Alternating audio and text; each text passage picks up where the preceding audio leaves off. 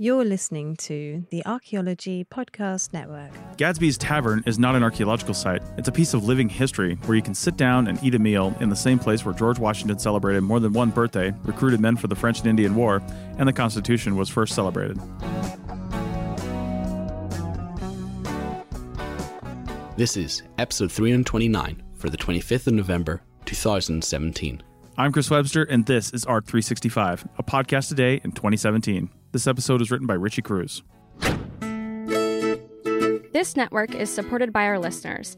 You can become a supporting member by going to archpodnet.com slash members and signing up. As a supporting member, you have access to high-quality downloads of each show and a discount at our future online store and access to show hosts on a members-only Slack team. For professional members, we'll have training shows and other special content offered throughout the year. Once again, go to archpodnet.com slash members to support the network and get some great extras and swag in the process. That's archpodnet.com slash members.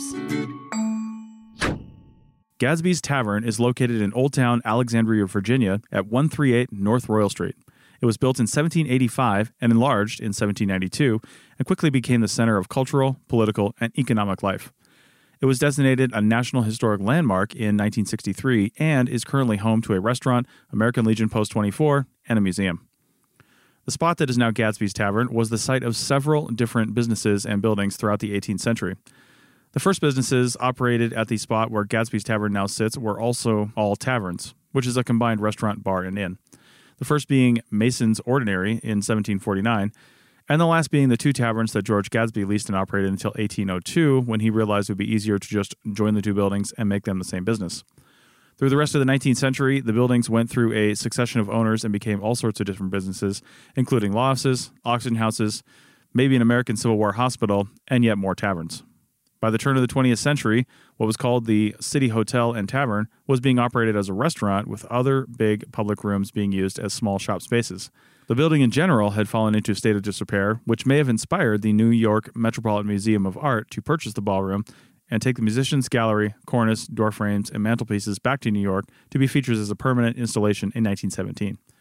It was eventually saved by demolition by F. Clinton Knight, commander of American Legion Post 24, who mortgaged his home to purchase the tavern and kickstarted its re- rehabilitation, which is probably also the reason that it eventually became the headquarters of Post 24. It took many years to rehabilitate the tavern, which finally reopened in 1974. Thank you.